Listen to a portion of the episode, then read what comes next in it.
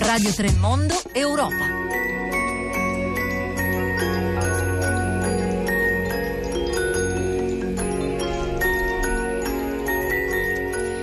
Buongiorno da Anna Maria Giordano e benvenuti all'ascolto di Radio tre Europa. Un'altra partita, un'altra sconfitta. Qualcuno aveva accusato il governo italiano di aver barattato l'EMA a Milano, il trasferimento dell'Agenzia Europea per il Farmaco a Milano, con il ministro delle Finanze Pier Carlo Padoan alla presidenza dell'Eurogruppo, l'organo di coordinamento delle politiche economiche dei paesi dell'Eurozona.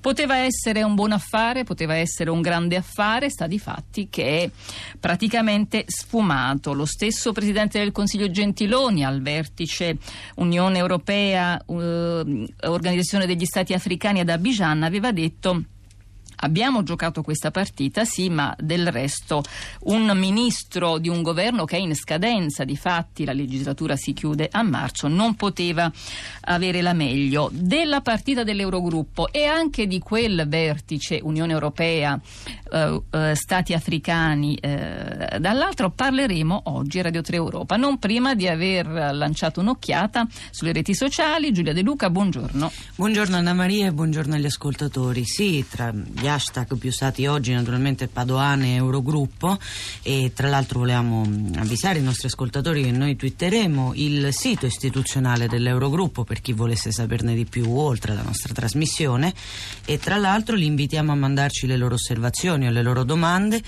ai nostri profili Facebook e Twitter Radio tre Mondo, oppure via sms o WhatsApp al tre tre cinque cinque sei tre quattro due nove sei.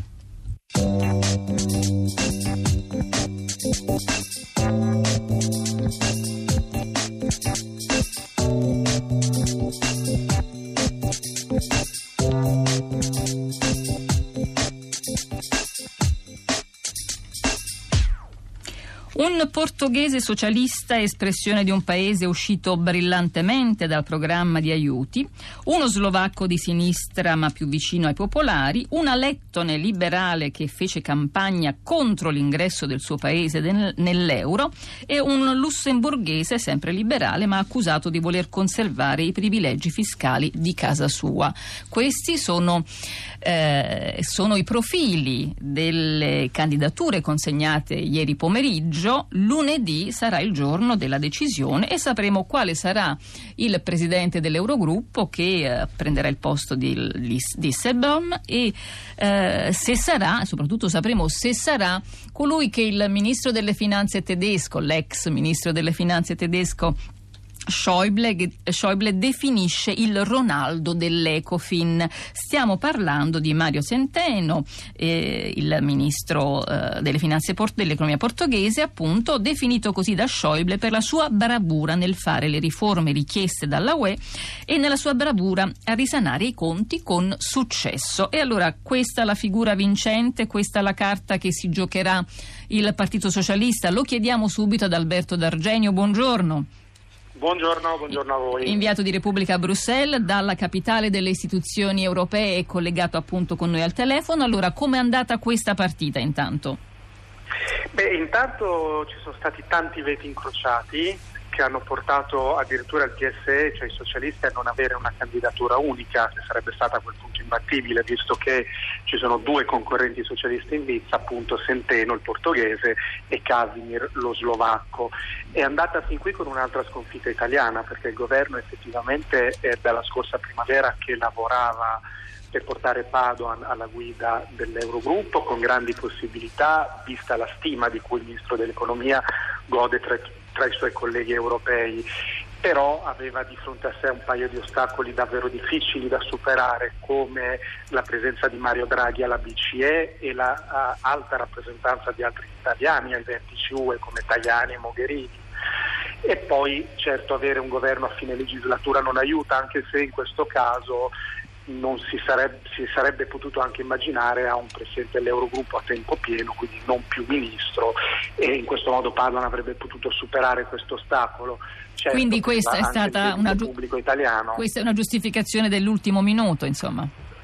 In parte è vero, in parte sarebbe potuta essere eh, superata. Eh, diciamo che molti osservatori sono stupiti dal fatto che l'Italia abbia cercato una partita così eh, in salita, quando invece avrebbe potuto puntare tutto sulla, sull'E M A, che oltretutto a livello qualitativo aveva un peso ben differente, molto più grande per il Paese rispetto a una presenza dell'Eurogruppo, e molti sono anche rimasti stupiti dal fatto che l'Italia non abbia all'ultimo momento ritirato la candidatura di Padoan in chiave negoziale con Spagna e Portogallo per avere quel voto in più che avrebbe evitato la monetina con Amsterdam. Alberto D'Argenio, eh, la partita è andata come è andata, eh, adesso mh, bisogna guardare alla decisione di lunedì, e in realtà non è mh, quella che si ha davanti non è una prospettiva eh, né piana eh, né serena né tranquilla, perché mh, appunto la parte socialista del Parlamento non ha un nome, non, è, non ha una posizione che porterà probabilmente a un voto compatto. Cosa accadrà e anche cosa farà, farà l'Italia? Chi voterà? Allora, il favorito resta comunque Centeno. Centeno, una volta che l'Italia ha perso Padoan, eh, ha, giustamente ha ripiegato eh, sul piano B, stringendo ad Abidjan, quindi due giorni fa, a margine del vertice Unione Africana, Unione Europea, ha stretto un patto con Merkel e Macron su Centeno. Centeno è il favorito, secondo me potrebbe avere già i dieci voti al primo turno, bisogna ottenere al primo turno dieci voti su diciannove, dal secondo si va a maggioranza semplice, quindi potrebbe farcela, gli manca a mio parere forse un voto, ma potrebbe averlo. Certo è che ehm, il fronte del nord proverà ad evitare Centeno, dunque la Merkel lo appoggia in una chiave di P per bilanciare un po' il peso politico delle istituzioni europee e per dare anche un segnale di apertura al sud in, fr- in vista della nomina del successore di Mario Draghi alla guida della B C E del duemiladiciannove. Non è un mistero che i tedeschi puntano su Weidmann o comunque su un alleato, diciamo, uh, che cambi un po' le politiche di Mario Draghi. Eh, Macron appoggerà anche lui Centeno proprio perché è pro crescita e perché non ha trovato un candidato liberale forte. Il fronte del nord invece, guidato dall'Olanda, cercherà di far saltare il campione, diciamo, della crescita, e, e secondo me l'ostacolo più insidioso sarà quello dello slovacco Kažimír, perché nel momento in cui ci sarà comunque una candidatura socialista, un uomo socialista, ricordiamo che i socialisti hanno politicamente diritto a questa poltrona perché tutte le altre istituzioni sono in mano ai popolari, ecco, a quel punto potrebbero giocare la carta Kažimír, che è sì socialista ma è un uomo molto vicino alle politiche rigoriste.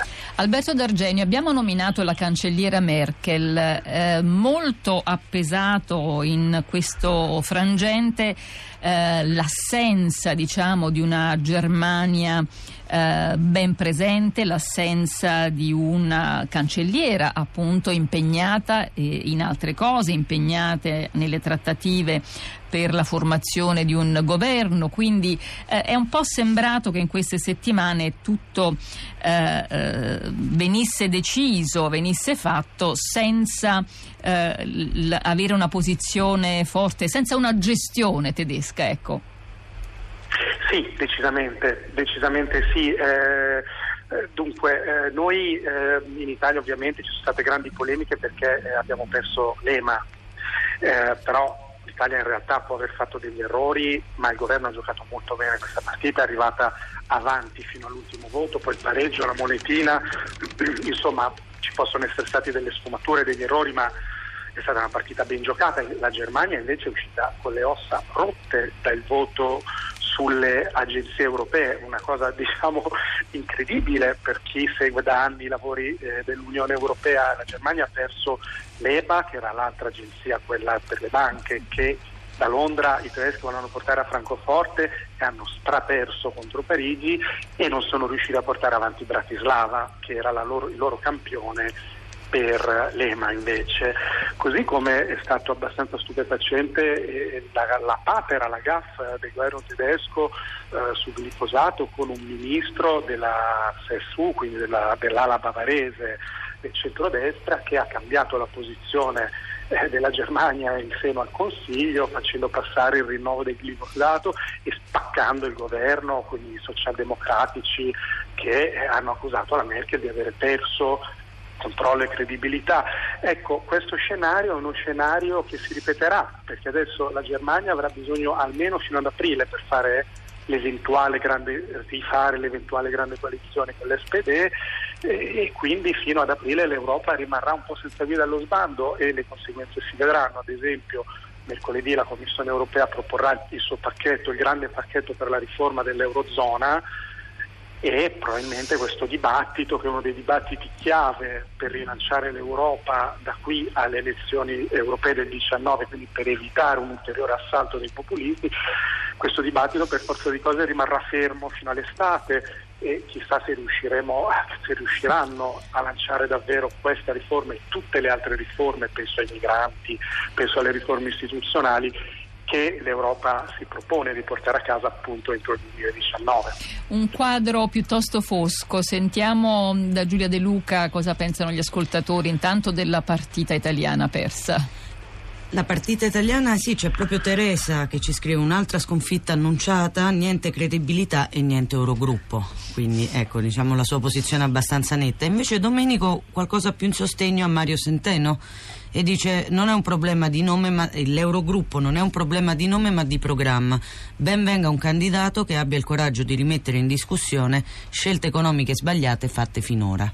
Un candidato, l'abbiamo detto, che è, è per la crescita e quindi alternativo, diciamo, al eh, dogma dell'austerità austerità della gestione precedente. Vedremo lunedì quale sarà il eh, risultato e chi sarà il nuovo presidente dell'Eurogruppo. Alberto D'Argenio, prima di salutarci però torniamo ad Abidjan, eh, da dove il premier Gentiloni ha detto appunto quello che ha detto sul ministro Padoan, eh, dicendo, chiudendo la questione con eh, il fatto che si tratta di un ministro in scadenza. Un vertice fondamentale che si è appena chiuso ed è subito cominciata la politica attraverso la quale le decisioni prese dovranno concretizzarsi. Che cosa eh, deve cominciare ad accadere dopo la chiusura del, del vertice tra Unione Europea e paesi dell'Organizzazione degli Stati Africani? Sì, prima volevo tornare un attimo sull'osservazione su Centeno dell'ultimo ascoltatore, che ha, che ha ragione. Nel senso, paradossalmente per l'Italia è meglio avere un portoghese pro crescita che un italiano, perché un italiano probabilmente avrebbe avuto le mani legate poi a combattere per l'Italia, quindi potrebbe anche essere una scelta ottimale per l'Italia. Tornando invece, venendo ai migranti, eh, beh, ad Abidjan c'è stato un enorme passo avanti politico. Eh, finalmente gli stati africani dell'Unione Africana hanno capito che le migrazioni, la, quello della migrazione è un problema che va risolto, è una situazione che va risolta insieme, così come la gestione della pace e della sicurezza in Africa. E gli europei, dopo la crisi dei migranti degli ultimi due anni, che ha messo, ha fatto perdere tante elezioni, ha rischiato di far perdere tante elezioni, hanno capito che l'Africa deve essere una priorità. Quindi, diciamo, per ragioni egoistiche tutt'altro che umanitarie, però finalmente c'è una coscienza. E, e quindi c'è stata anche questa decisione di chiudere i campi in Libia e in collaborazione Europa, Africa e ONU. E adesso sarà vedremo. Immane, vedremo. Sarà un lavoro immane, però insomma è una scommessa importante. Vedremo e continueremo a parlarne proprio tra poco. Intanto saluto Alberto D'Argenio, che tra l'altro andrà a prendere eh, un aereo tra un po'. Grazie ancora per essere stato con noi. Collegato... Grazie. Buon lavoro e buon viaggio. Collegato da Bruxelles, inviato di eh, Repubblica, e noi torneremo nel pieno dei lavori del vertice di Abidjan tra un attimo.